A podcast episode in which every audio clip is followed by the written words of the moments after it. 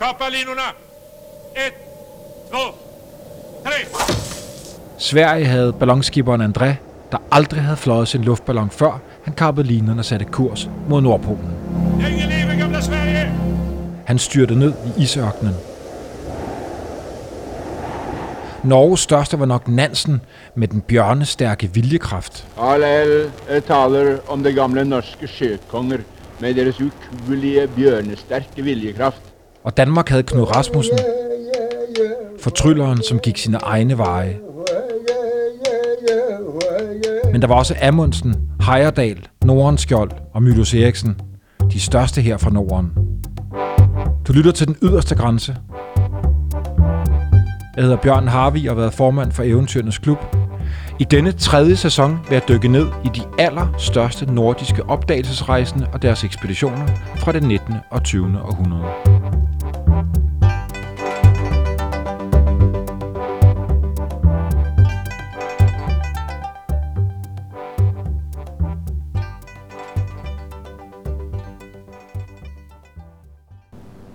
Og netop på den tid, ja, nu er vi kommet frem til 1906, der havde jeg været ude at sejle i nogle måneder igen, så havde Mylius Eriksen, en dansk polarforsker, som var kommet fra Grønland, fået startet en ekspedition til Grønlands østkyst, som var det eneste del af Grønland, der ikke endnu var kortlagt. Og jeg søgte om at komme med. Og Mylius Eriksen, han var dels en omhyggelig mand, og dels en mand med forstand på folk. Så han forhørte sig om mig. Og så var der en af mine lærere, der sagde, at Peter Frøgten må de endelig ikke tage med. Det var det skrækkeligste bedst, han nogensinde har haft med at gøre. Heldigvis kendte Mylius Eriksen vedkommende lærer, og sagde han, du er antaget. Sådan kom jeg med. Vi har lige hørt polarforsker Peter Frøken tale om, hvordan han kom med på Danmark-ekspeditionen, hvis leder, dagens hovedperson, var Ludvig Mylius Eriksen. Mylius er uden sammenligning blevet den største myte i dansk arktisk historie. Hans og kammeraterne Brøndlund og Høhagen stod på isen i Nordøstgrønland i 1907 har gjort ham til en af Danmarks mest eftersøgte mænd i mere end 100 år. For hvad skete der med ham? Milos Eriksen var meget andet end polarforsker og noget meget i sit relativt korte liv. Før han drog ud på Danmark-ekspeditionen, var han leder af den litterære Grønlandsekspedition, hvor en ung Knud Rasmussen blandt andet var med. Siden han stod, har adskillige let efter ham uden held, men blev han faktisk fundet? Og hvis til tilfældet, hvorfor fik omverdenen så ikke besked? Det og meget mere har jeg glædet mig til at snakke med dagens gæst om. Velkommen til den yderste grænse, Janni Andreasen. Tak skal du have. Du er tilknyttet Arktisk Institut, du er forfatter og journalist, og har skrevet om flere af de store danske arktiske opdagelsesrejsende, blandt andet tre bøger om netop Mylius Eriksen. Janni, hvordan startede din interesse for Mylius? Jeg tror faktisk, fra jeg var barn, har jeg interesseret mig for den arktiske verden. Det har øh, måske mest været fotografier og den slags ting, men jeg har også læst historierne om dem. Og så var jeg så heldig i 1982 at træffe grønlandsmaleren Harald Molkes enke, Else Molke, der også øh, var forfatter. Og, og øh, hun havde på loftet en, en øh, kurvekuffert med korrespondence fra den tid, øh, fra før hendes ægteskab med Harald Molke. De blev gift i 1910. Og den gik vi igennem en vinter, og der lå øh, 104 breve fra den litterære Grønlands ekspedition. Det, der skete på, på den ekspedition, det var jo, at, øh, at de, øh, den kom til at vare meget længere, end den skulle have, fordi Harald Molke blev syg deroppe, og de måtte simpelthen have assistance fra øh, polariske morne, som de hed op ved Tule dengang. Så de breve kunne jo sættes ind i en eller anden sammenhæng, men jeg havde bare ikke sammenhængen, indtil jeg kom ud på Arktisk Institut, der dengang lå i Charlottenlund, og der faldt jeg, havde jeg nær sagt, over 18 dagbøger, som Mylius havde skrevet fra den litterære Grønlands ekspedition. Og så kunne man simpelthen stikke brevene ind i teksten, altså få mening med det. Og samtidig fik jeg mm, af Knud Rasmussens øh, yngste datter, Inge Thorborg, tilladelse til at, at, at, at gå i hendes fars arkiv. Det var lukket dengang. Så jeg kunne se, hvad han havde skrevet om, om ekspeditionen. Og Harald Molkes papirer har jeg jo selvfølgelig også haft adgang til. Men Janne, det lyder jo, det lyder jo helt eventyrligt, at du på, på loftet hos Molkes øh, enke finder, et, øh, finder breve. Du finder en skat, som omverdenen ikke vidste eksisterede. Vi vidste heller ikke rigtigt, hvad vi skulle stille op med det, så vi lagde, vi lagde alt det grønlandske over i en stak i hjørnet, og, for der var mange, mange andre ting. Ikke? Han har jo kendt et hav af mennesker, Harald Molke. Så, øh, og så havde vi en meget insisterende bekendt, der kom af og til for at se, hvordan Else Molke havde det. Hun var dengang 94 år. Så, øh, og han sagde, du må da kunne bruge det til noget. Og jeg var lige ved at blive sur, hver gang han kom. Ikke? Og jeg tænkte, det var da irriterende. Men, der blev lagt et pres på dine ja, skuldre. Ja, der gjorde. Ja. Men altså, det løste sig jo, da, da jeg fandt hans øh, dagbøger derude på Det- instituttet. Ja, men det er jo helt fantastisk. Og det kom der jo en bog ud af. Det nye, gjorde der. nye slædespor. Ja, det gjorde der. Og jeg har jo slået op på en af siderne her, hvor at der faktisk er et, synes jeg jo meget smukt, en smuk tegning, netop af Harald Molke, af Ludvig Mylius Eriksen. Ja, en øh, alvorlig yngre mand, ikke? Det kan du se på ham. Han har sådan en insisterende blik. Og så det, øh, det mørke hår og skæg, overskægget og fipskægget. Og velklædt, nydelig at se på, men, men jo ikke sådan nogen... Altså, man får ikke indtryk af et morsomt menneske eller en lystig personlighed, vel? Det er en, Det, det er en seriøs mand, ja, det er en alvorlig der er mand. tegnet her. Ja. ja. Øhm, Og så Ja. har han de der øjne. Prøv at se på de øjne. Altså, der er nogle politikere, der også har det her i Danmark. Nogle stirrende øjne. og, og der traf jeg for mange år siden, også hos Else Molke, øh, et medlem af Neindam-familien, altså teaterfamilien, ikke? Og øh, Karen Neindam. Og hun har kendt Mylius, øh, da hun var barn. Og så sagde hun, vi var jo lige ved at knække sammen med grin, så sagde hun, og de øjne, sagde hun, dem glemte man jo aldrig. Men hun mente det på en anden måde end os. Ja, nå, okay. ja, fordi her, der bruger de sig jo ja, Ja, de- igennem papiret, og ja, man ja, tænker, de brænder. Ja, de er meget insisterende. ja. Øhm, Janne, du har skrevet og fortalt i dine øh, bøger om Mylius, at han var meget mere end øh, en, en polarforsker. Øh, fortæl, fortæl om hans baggrund. Altså, han er oldebarn af Mendel Levin Nathanson, Berlingske Tidendes redaktør i 1800-tallet, og øh, manden, der lavede den moderne avis og satte nyheden på forsiden. Så hans, øh, hans bedstefar, altså Nathanson får øh, et uægte barn med en tjenestepige, og det er Mylius Eriksens bedstefar. Og han vokser jo op i et miljø, der er fuldstændig uvandt for, for tjenestepigen i hvert fald. Så der er ingen tvivl om, at øh, Mendel Levin har bekostet drengens øh, uddannelse. Han kommer i Østerborgerdyd skole sammen med Orla Lehmann i øvrigt, politikeren. Og øh, starter så senere hen en, en øh, badstue i Kalumborg, bliver gift deroppe. Han skulle egentlig læse til læge, men det manglede på lysten, som han sagde. Og så kommer han, øh, så ender han faktisk som politibetjent, fordi han opdager, at når han står og barberer straffangerne i, i Kalundborg, så har han et mægtigt godt tag på at få sandheden ud af dem. Så han øh, synes, han, han har en, øh, en karriere foran sig som politibetjent. Og det bliver han, og i den egenskab står han så vagt ved øh, Christian den 8. borger, da kongen dør i 48, 1848. Og der får han en forkølelse, og den dør han af som 35-årig.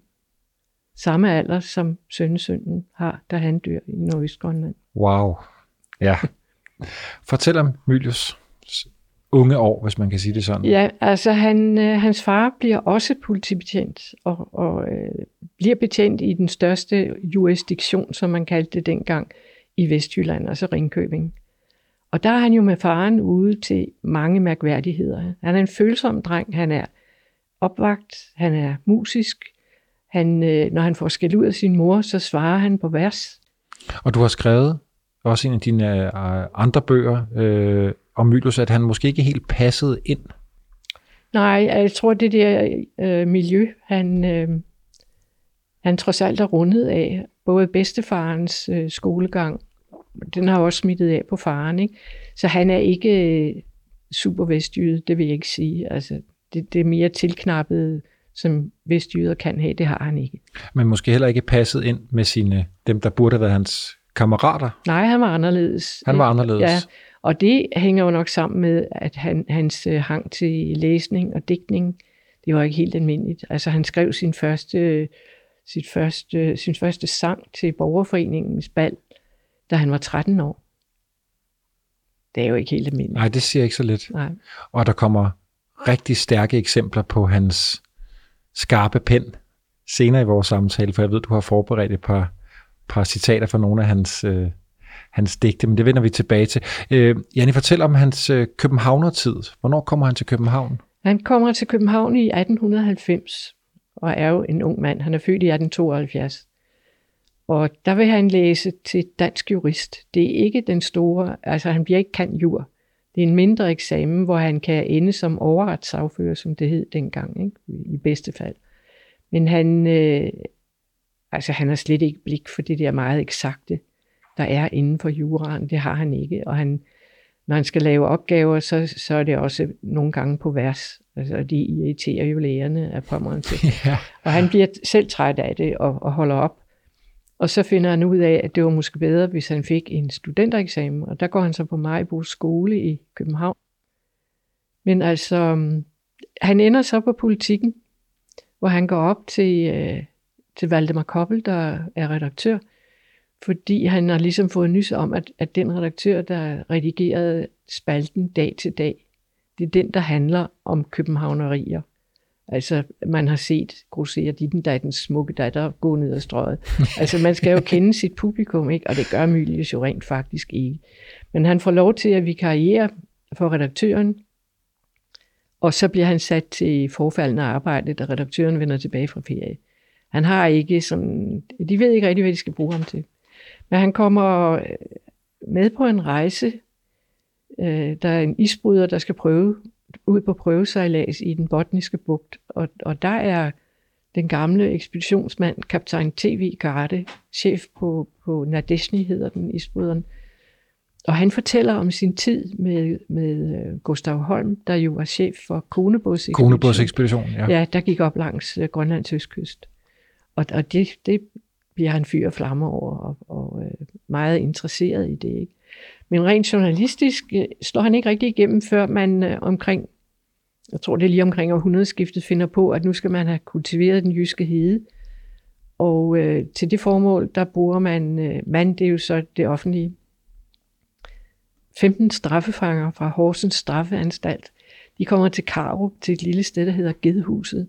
Og der skal de... Hold op. Ja, der begynder de simpelthen at lave marker ud af, altså kultiveret jord, ud af, af en hedestrækning. Og de, det synes Mylius er vanvittigt interessant. Han har selv gået meget på heden, og han har skrevet en kæmpe stor bog om den jyske hede, eller kommer til det i hvert fald. Og øh, han, får, han får som den eneste lov til at øh, tage med dem ud og bo hos dem i fire dage, for at se, det er jo både morder og almindelige småtyve, og sådan.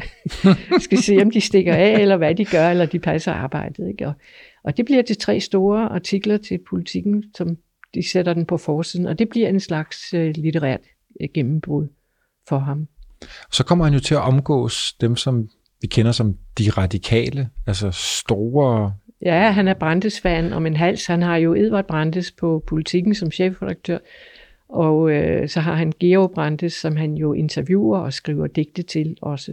Bekendtskab med Johannes V. Jensen. Også det, ja. Altså de, øh, han laver jo et par tidsskrifter omkring århundredeskiftet. Altså i 96 tror jeg, der er det et øh, tidsskrift, der hedder Ung Blod, som han laver sammen med Louis Levy. Det er ham, der er forfatter til børnesangen Sørens far har penge. Og så laver han, det går så ind, fordi det, der er ikke salg nok i det. Og så laver han et til, som er meget skarpere og med rigtig store navne. Journalisten Nielsen Brandsager, også Johannes V. Jensen og ja, forskellige andre. Det hedder Vagten, og det øh, udkommer i 1900-tallet og bliver økonomisk garanteret af en, bogfor, en bogforlægger. Men, men det ryger altså også. Det ryger sig en tur. Så bliver han formand for Turistforeningen, og så finder han på at lave en, øh, en venskabsrejse for danske studenter til Island, som han synes, vi har behandlet dårligt. Og de tager op på et skib, der hedder Botnia, og der møder han Knud Rasmussen, som er, ja, det er, um, han er, det er 1900. Så han er øh, fra, fra 79, ikke? han er 21 år. Og på den rejse, som er en ren hyldest og præsentationsrejse, de er ude og ride øh, på islandske heste. Altså, det er en ren fornøjelsestur. Men Knud Rasmussen er jo lidt vild med, om ikke Botnia på vejen hjem fra Island kunne slå et lille slag inden om Grønlands østkyst. Og det synes Mylius er en god idé, indtil de kommer til at tale med en kaptajn i den danske flåde i Reykjavik, der siger til dem, at det vil han ikke råde dem til. For det første er der jo isen, der driver ned langs østkysten, og som er dødsens farlig. Og så er der den bestemmelse om, at man ikke rejser ind noget sted i Grønland uden tilladelse. Men der skal mere til at slå de to gutter ud. Ja, det skal der. Altså, der, er, spi- der er sået noget, ikke? Der langsomt spiger. Ja, fordi så går der kun to år, og så tager de to sammen afsted med Molke, som vi blev startet med at introducere til, øh, ud på den, øh, Den litterære. den, den litterære, den litterære Grønlandsekspedition, ja. Ja. som faktisk går fra to til fire. Ja, Ja. altså Knud Rasmussen møder um, Harald Molke nytårsaften 1901 og spørger, om han vil med som maler.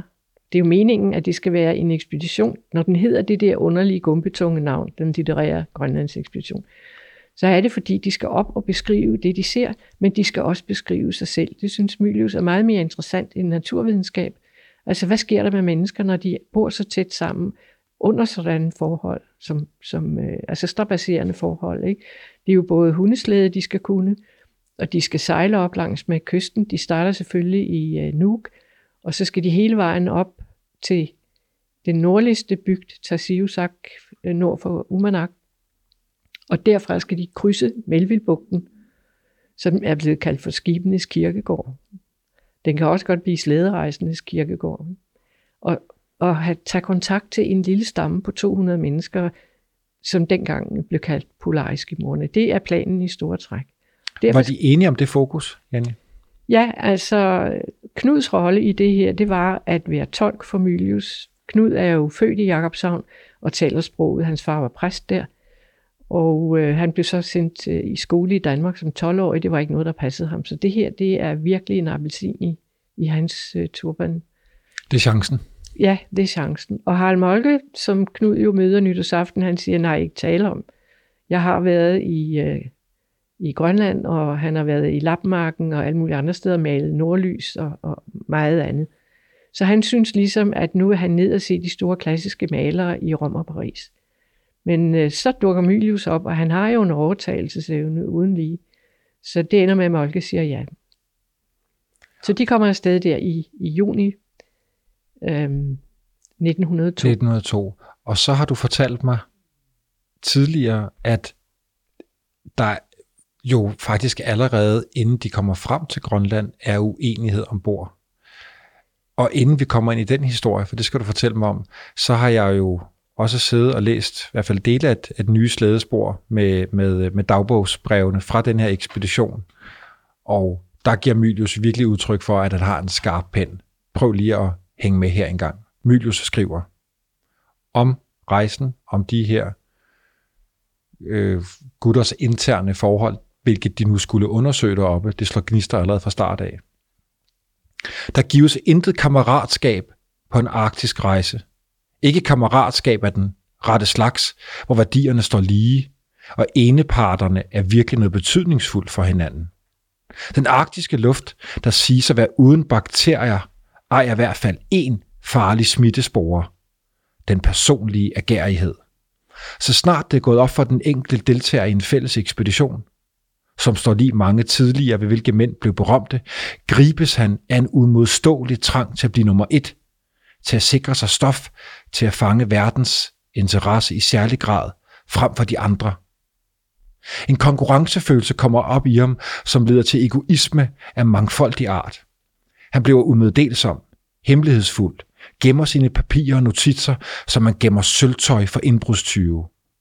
Han lyver for sine kammerater i stort som småt, unddrager dem sin hjælp, når og hvor han kan gøre det, uden at tro sig og sin dulte hensigt åbenbaret. Jeg tror ikke på noget kammeratskab på en sådan rejse. Au, siger jeg bare. Ja, Stod det så slemt til? Eller jeg, det kom jeg det til? Tror, jeg tror, det er indholdet i den tekst, det viser jo i virkeligheden noget om det ambitionsniveau, som ekspeditionsfolk har. Det er, de, kom, de ville aldrig være nået så langt, hvis ikke de havde nogle fuldstændig hyperambitiøse, ja, hvad skal man kalde det? Altså, det, det er de vil noget, ikke? De har også modet til at, øh, at få det udført. Men Janne, hvad var det, der allerede var sket ombord på skibet på vej Jamen, til det Grønland? er, åh, det er en bananitet, altså. Der er en, en ung dame med ombord, som øh, Molke bliver lidt øh, lun på, hvis man kan sige det. Og Knud synes, det er lidt skægt. Og Mylius synes, de tre der, de er ikke rigtig kloge. Altså, han, han er irriteret på dem, og han har selv lige haft et lidt øh, udenoms ægteskabeligt forhold til en dame i Skagen og i København. Så han øh, går og har lidt dårlig samvittighed, og han synes, at øh, de opfører sig fjollet. Ikke? Og, men der kommer ligesom en, en rift i kammeratskabet med Knud Rasmussen, og den bliver ikke bedre, som øh, ekspeditionen skrider frem. Og det er nok også en af grunden til, at, øh, at Mylius bliver skeptisk over for Knud Rasmussen som tolk, fordi Knud har sin egen dagsorden. Han vil gerne beskrive, øh, samle ting og historier ind om, om det folk, de skal op og møde. Ikke? For han ved jo, at historierne ligger der. Og som også bliver hans øh, store fokus på Ja, ja, ja, senere ekspeditioner, femte Thule, som har... Det bliver hans livsværk simpelthen. Ja. Det, Nu, nu nævner du øh, Knud Rasmussens rolle som tolk, eller måske mangel på samme. Mylius. Ja. ønsker i hvert fald ikke, at han skal fungere som det, og han leder efter en tolk, og, og finder en, som jo kommer til at blive en stor personlighed, også i dansk arktisk forskning. øh, forskning og, og historie. Fortæl om Jørgen Brøndlund. Jørgen Brøndlund og, og Knud Rasmussen var barndomskammerater fra øh, Jakobshavn.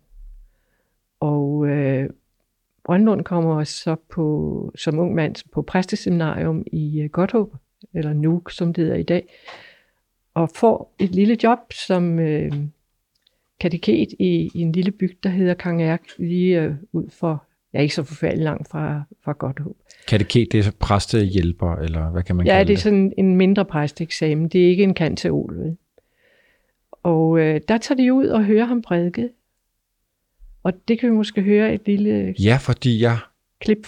det, når man lytter med på den yderste grænse her, Janni, så ved man, at jeg er helt forelsket i de her gamle lydklipper. Jeg har jo spurgt, om du havde nogen, som jeg ikke kendte til, fordi jeg har let med lys og lygte efter lydklip på, på Mylius og på de andre, og det, det findes ikke. Men du har fundet et på Jørgen Brøndlund. Det er en lidt utrolig historie. Det er en østrisk ekspedition, der tager op i 1906 for at øh, lave lyd, altså fotografvalser med, med grønlandske ting. Ikke? Og øh, der møder de Brøndlund, som er oppe for at hjælpe Mylius med Danmark-ekspeditionen, og han er oppe for at hente to grønlandske medarbejdere, der skal med til Nordøstgrønland. Og han skal også købe hunde. Og der falder østrigerne og Brøndlund falder over hinanden der. Og der optager, kommer den her optagelse, som er fader vor. Ja, men det er fantastisk. Det er den eneste lyd, vi har på Jørgen Brøndlund. Og så skal jeg lige så sige, at det her det er jo så en lydfil, der ikke er fra øh, den litterære ekspedition, men i tiden mellem den litterære og Danmark-ekspeditionen, hvor. Brøndlund også er med. Ja, men alligevel så er det nok det samme fader vor, som Knud Rasmussen og Harald Molke har stået og hørt på ja. Ja. i Kangærk. Ja, lad os høre en gang.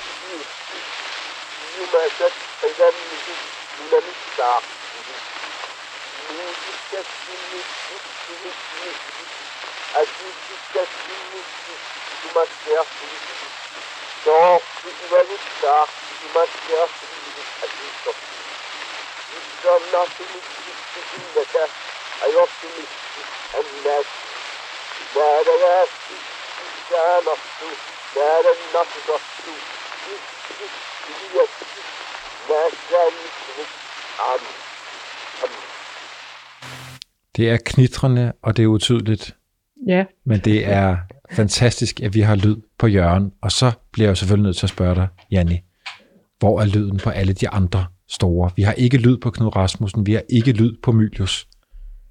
Altså, om Knud Rasmussen går der jo en historie, der har, fund, der har været noget et eller andet sted i et arkiv i Danmark, men der er bare ikke nogen, der har været i stand til at finde det. Om det er rigtigt eller forkert, det er jo helt håbløst at sige noget om. Um, de andre, de havde jo også fonograf med til uh, Grønland dengang, og optog på fonografvalser, det de uh, så og hørte, ikke? eller hørte. og de blev jo hjembragt og blev afleveret på Nationalmuseet. Og der fik jeg at vide af en af Nationalmuseets medarbejdere for ja, en gang i 80'erne, at øh, de var blevet arkiveret op på loftet. Og der var de smeltet. Det er jo voks, de er lavet af. Åh oh, nej, Så. nej, nej. jeg ved ikke, om det er en skrøne, men, men øh, sådan er historien i hvert fald. Det må tage os til takke med det, vi har. ja, ja, ja.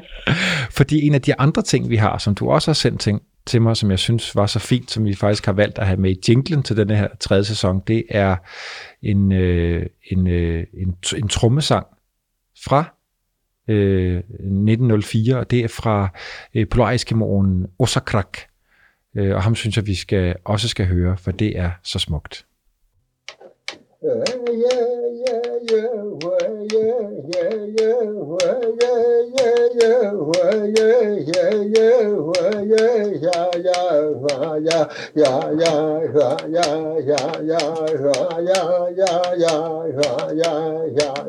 yeah, yeah,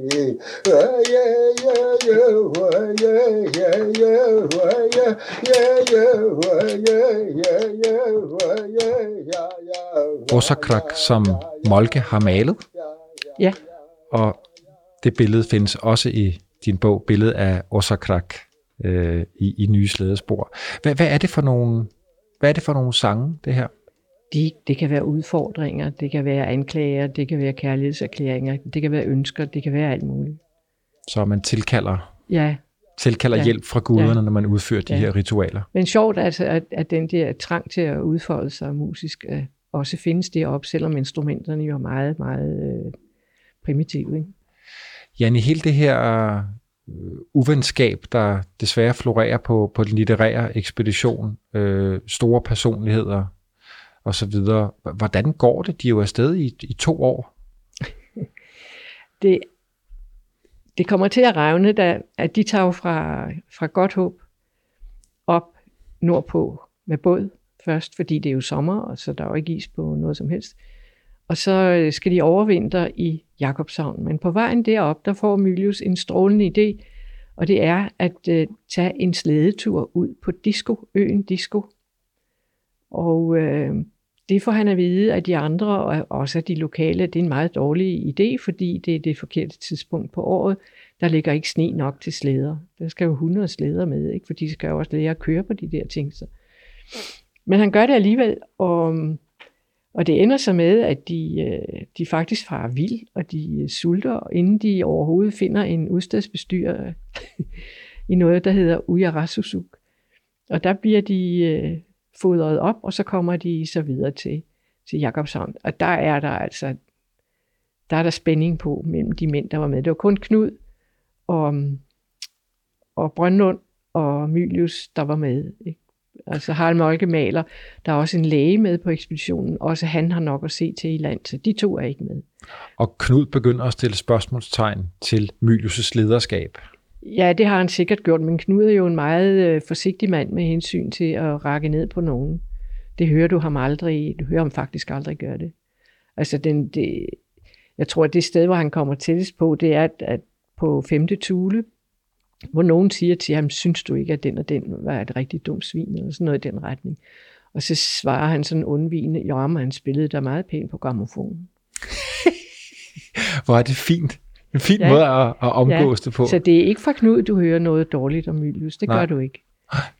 Hvad er det for nogle, øh, hvad er det for nogle erkendelser, ekspeditionen får? Hvad, hvad lærer de? Hvad lærer øh, andre af den? Altså for det første får man jo et rigtig godt øh, indblik i grønlandske forhold omkring 1902-3.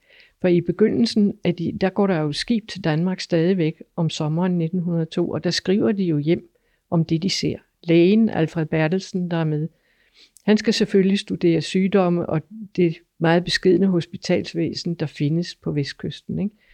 Og, og jeg kan huske, jeg tror, jeg mener, jeg kan huske, at rubrikken på det, han skriver, den lyder sådan her, der er kommet et skud fra Grønland. Altså hvor han går meget tæt på lægevæsenet deroppe og, og efterlyser simpelthen en større assistance fra dansk side. Og Mylius skriver jo også kritisk hjem om øh, de embedsfolk, han møder, og, og mange, mange andre ting, han, han lægger mærke til. Ikke? Og det vækker opsigt i Danmark. Det, det gør det på det tidspunkt, fordi det er jo, som han selv sagde, det er ikke en naturvidenskabelig ekspedition, denne her. Den handler om at beskrive forholdene, og det er man ikke vant til. Nej, så det var nyt. Det var nyt, ja. Og der dukker nye planer også. Øh, Danmark-ekspeditionen bliver født. Ja, altså det sker først øh, nærmest ved et uheld. De forlader jo øh, den nordligste bygd Tasiusak og rejser over Melvillebugten og får kontakt til Polareskimoren. Men undervejs i Melvillebugten, i begyndelsen af april, der skyder de bjørn, og den koger de ikke længe nok. Det går ud over dem alle sammen. De har en, en øh, grønlandsk mand med fra Nordgrønland på det tidspunkt. Men de bliver syge alle sammen. Sådan mere eller mindre ikke har feber og opkast. Og sådan. Men Molke bliver meget, meget syg. Og ganske alvorligt. Og, og de er jo klar over, at, øhm, at de må have kontakt til polariske morne, hvis de overhovedet skal have en chance for at stå det her igennem. Og det får de. Og de bliver ligesom optaget i, i den der lille stamme, og, og, og det er takket være dem, at de simpelthen redder livet. Ikke? Og Molke bliver, hvad er det, Molke han bliver, bliver invalideret? Ja, han, han bliver invalideret. Han, han får øh, nogle nerveskader ned i, i benene. Det er jo øh, trikinose fra trikininficeret ja, trikiner, ja. ja, men det finder man først ud af mange år efter. Altså, øh, han havde boet i Jakobshavn, havde han boet i et øh, lånt et hus, som en sygeplejerske havde haft, og hun var blevet indlagt med tyfus. Og derfor troede man til at starte med, at det var det, han fejlede, men det var det ikke. Janne, ideen om Danmark-ekspeditionen bliver født. Den bliver født deroppe. Og altså... inden vi kommer afsted på Danmark-ekspeditionen, for det skal vi jo, øh, hvad, er det, hvad er det for nogle tanker, de gør sig under den, hvad, på den litterære ekspedition? Hvad er det, de mener, at en ny ekspedition de har, kan og bør gøre? Jamen, de har sådan lidt øh, flere... Altså, Knud og Mylius taler meget om at prøve at lave en ekspedition til Nordpolen. Og det ville jo være naturligt, hvis de nu slog sig sammen om det. Men det kan de ikke blive enige om. De vil lave hver sin, ikke? Og så ender det alligevel med, at øh, Mylius synes, det kunne være sjovt. Hvis man ser sådan en gammel grønlandskort, så kan man ikke se konturerne af det nordligste Østgrønland. Det er sådan en, ligesom en rundet skulder. Men hvad der egentlig ligger derinde, det er der ingen, der ved. Så en gang i, i sommeren, altså de må jo blive deroppe på grund af Molkes sygdom. Han kan ikke flyttes. Han er syg i, i flere måneder simpelthen. Og, øh, og der udtænker Mylius de der planer for en Danmark-ekspedition, som den senere kommer til at hedde. Altså udforskningen af, af Nordøstgrønland, hvordan ser landet ud, og den amerikanske opdagelsesrejsende Peary har jo været derovre på, på østkysten. Påstår, der er en kanal, han mener, som skiller Grønland set, over? Ja, han mener, han har set en kanal, der går fra øst til vest. Så altså, hvis man skal være meget romantisk, så kan man altså slæde fra, mm. fra Østgrønland til Thule og besøge Polariskimoren. så formålet med Danmark-ekspeditionen, som vi skal ud på lige om lidt, det er simpelthen at, at tegne kortet færdigt, hvis man kan ja, sige det sådan. Ja, er Grønland en ø, eller er det ja. to? Ikke? Mylius er ved at ødelægge det for sig selv. De kommer hjem, og hans skarpe pen, den, øh, den fortsætter han med. Da det går op for, for den litterære, at de, skal, de er nødt til at overvintre i 1903, før de kan begynde på rejsen over Melvillebugten tilbage.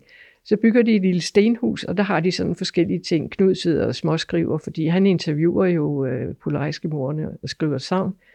Og Mylius skriver digte og får dem udgivet hjemme i en digtsamling, der hedder Isblink. Og den vækker jo nogen furore, fordi han har jo siddet isoleret deroppe og vel ikke tænkt over, hvad, hvad han kunne lave af ballade. Vel? Men han skriver om, øh, altså han kalder det danske kongehus for skal jeg prøve at læse det Ja, lad os høre det. Øh, skal vi se her.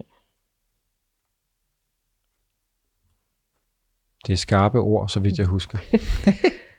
Og dette land, jeg har så kært, min unge elskovs brudede seng, hvor er det blevet misregeret, og pint af fremmede fyrsteslæng.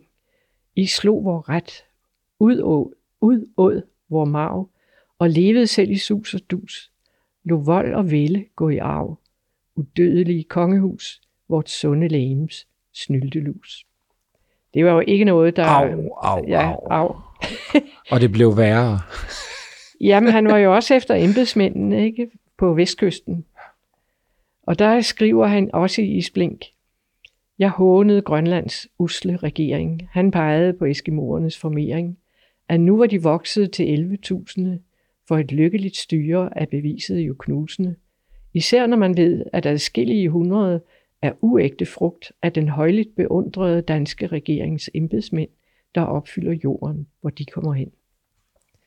Så han er ikke øh, populær, da de langt om længe i, i november 1904 kommer tilbage Ej, nej, nej.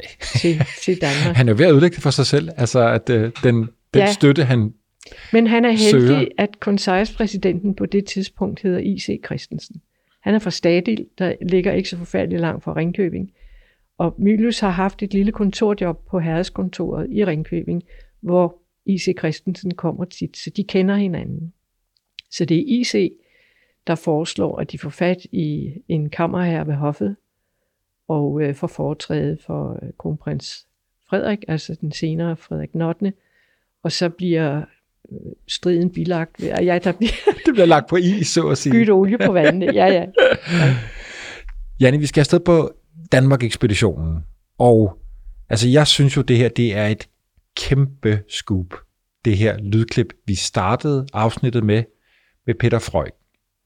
Øh, Jeg er jo ikke super ekspert. Øh, Jeg har fortalt andre grønlandskendere, at øh, du har sendt mig det her, den her lydfil på Peter Frøj. De anede ikke, den eksisterede.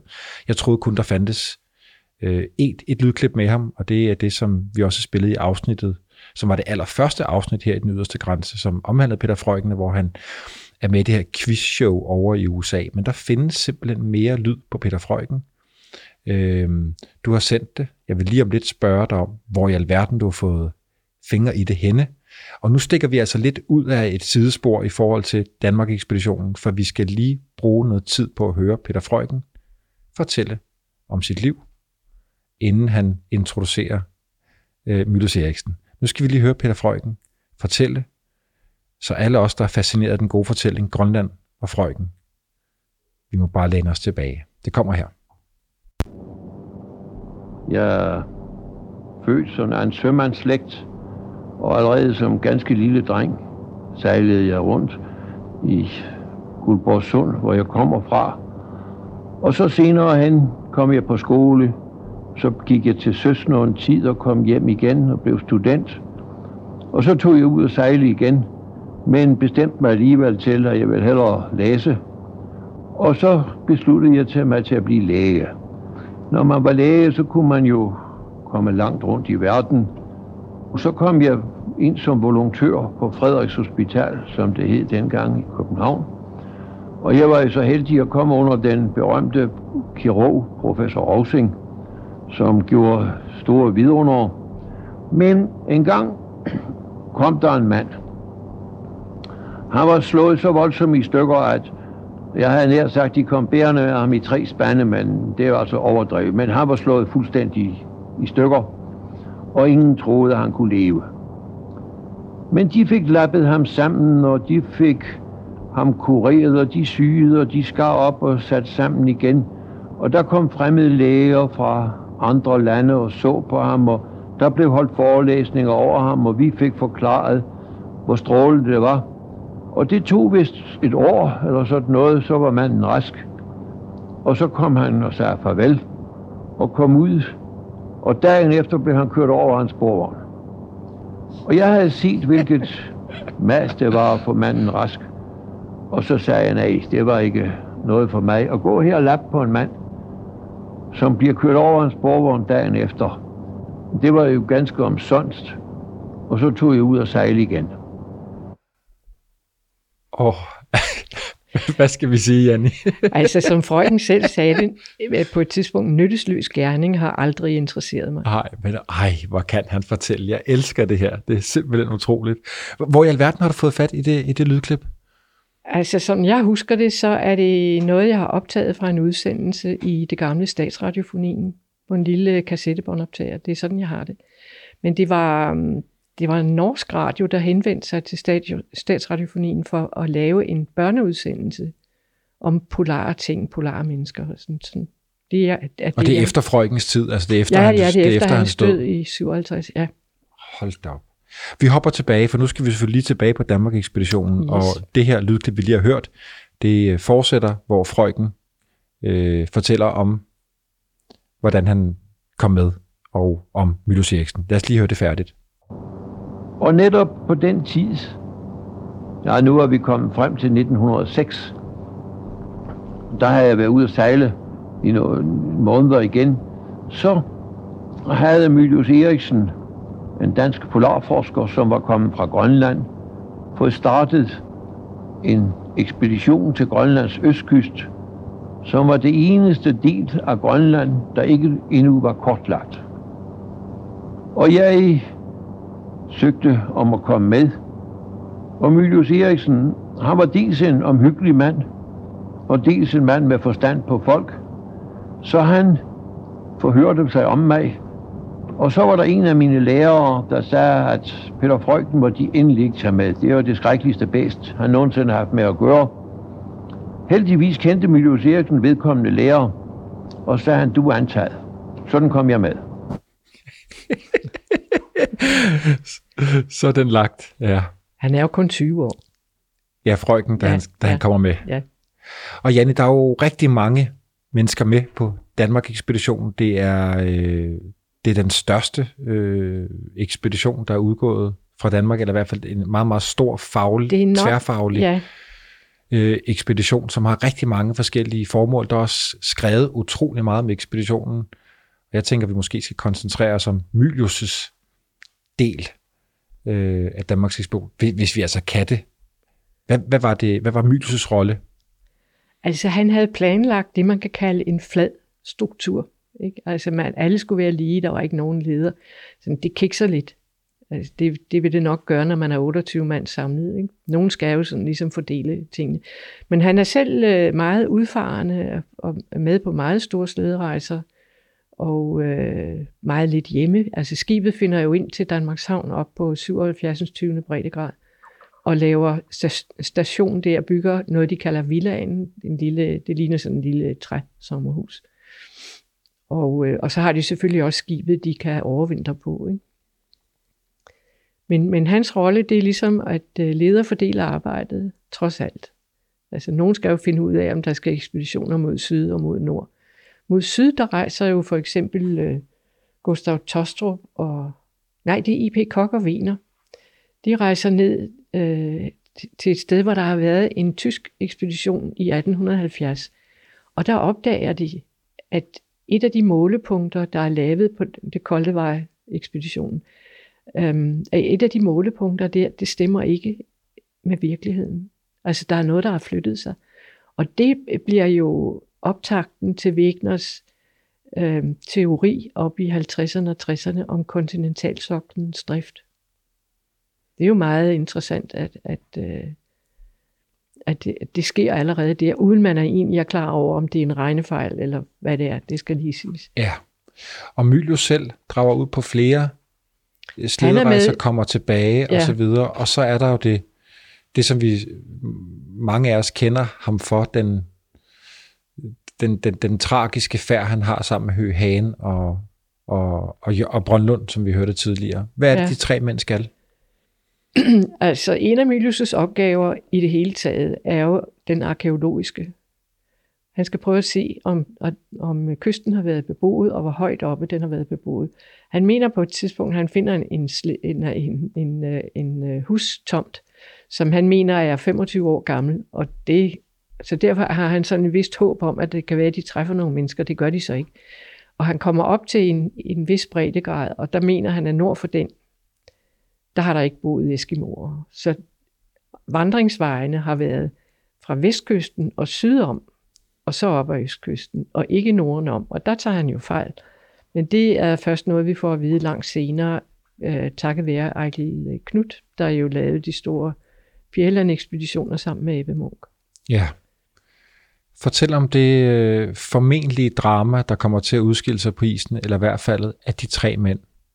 Øh, de rejser op 10 slædehold mod, mod nord, ikke? og det er jo som, som ekspeditionens store formål at tegne den nordligste Grønland færdigt og finde ud af, om Peary-kanalen eksisterer. Pearys egne kort fra området sydover er ret dårlige, så det bliver man ikke meget klogere af at, at kigge på. Men øh, der ligger en, en uh, bugt, kalder han det deroppe, eller den, der munder ud i kanalen, Peary-kanalen, ikke? der øh, hedder Independence. Og det er derfra, at kanalen skulle gå ned fra bunden.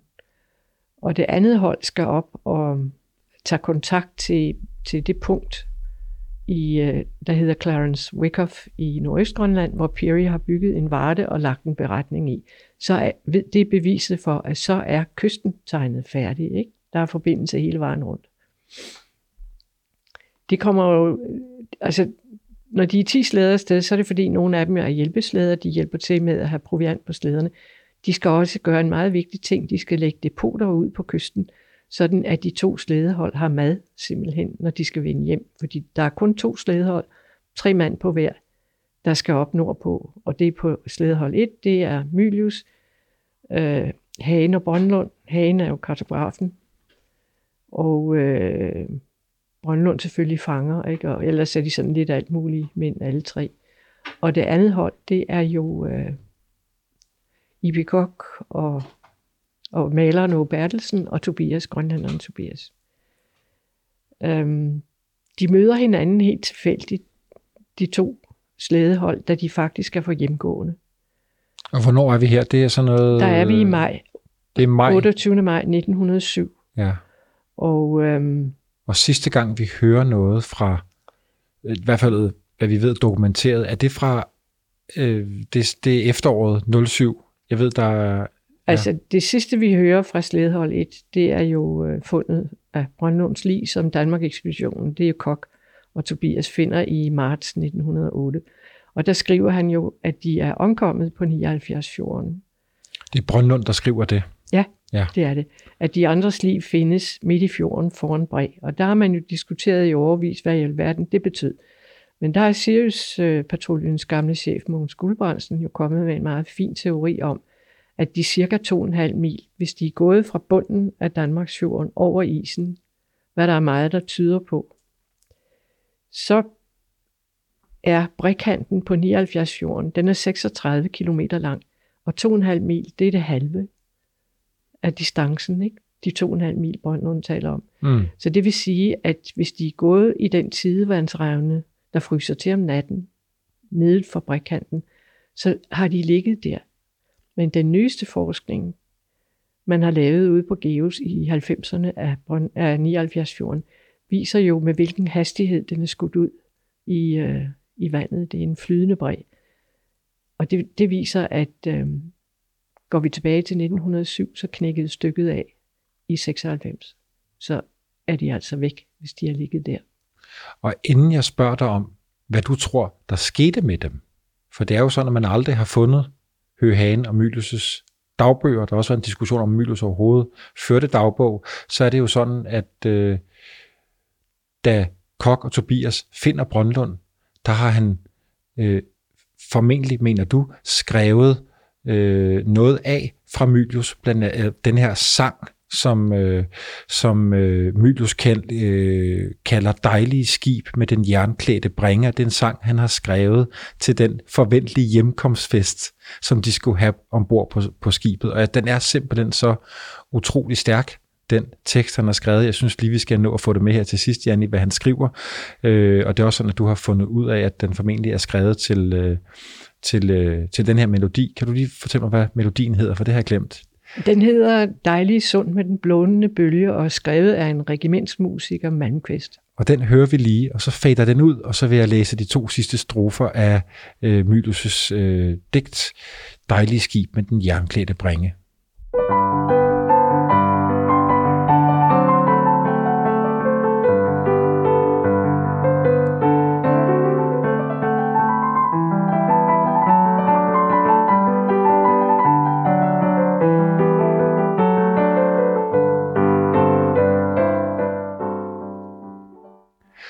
Dejlige dag, da vi spændte vores slæde og drog på opdag rejse mod nord. Brat tog man afsked med venners kæde, rig nok på følelser, fattig på ord.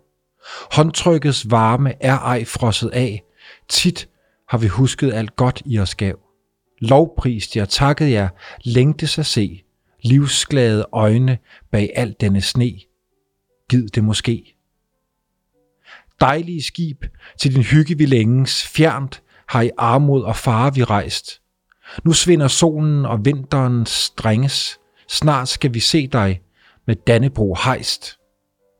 Og faldt tit sult og forsagelse svært. Et fik vi dog under langfarten lært. Dejligt er skibet, hvor tilflugt er havn. Vågne og drømmende, alt vort savn. Danmark, dit navn.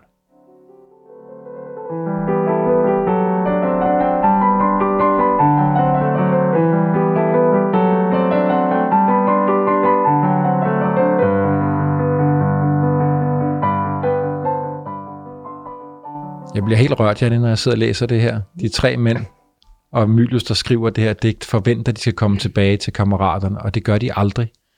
De dør, og det er måske det sidste, han, en af de sidste ting, han når at skrive i sit liv, Mylius.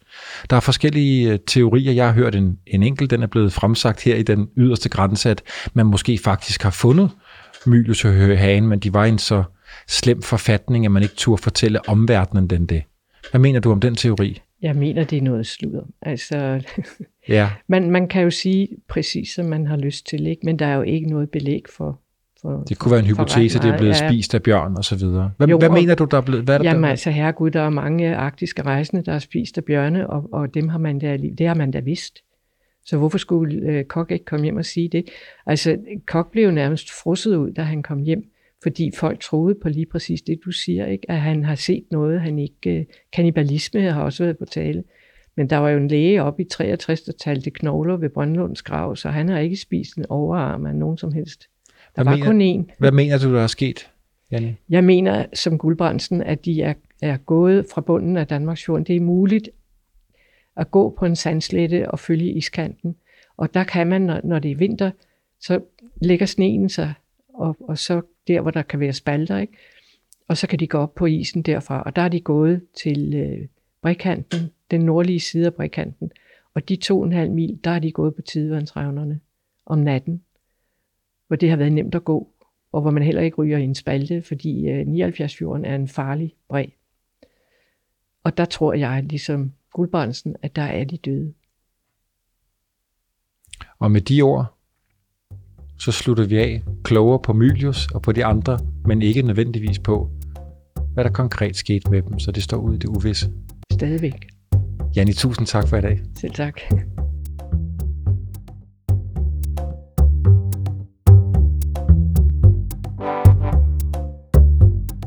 Den yderste grænse er produceret af kontoret Jul og Brunse for Nationalmuseet og Radio Loud.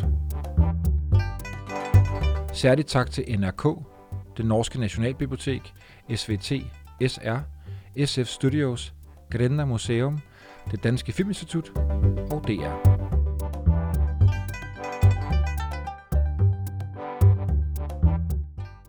Find serien på vorestid.dk eller der, hvor du normalt finder dine podcast.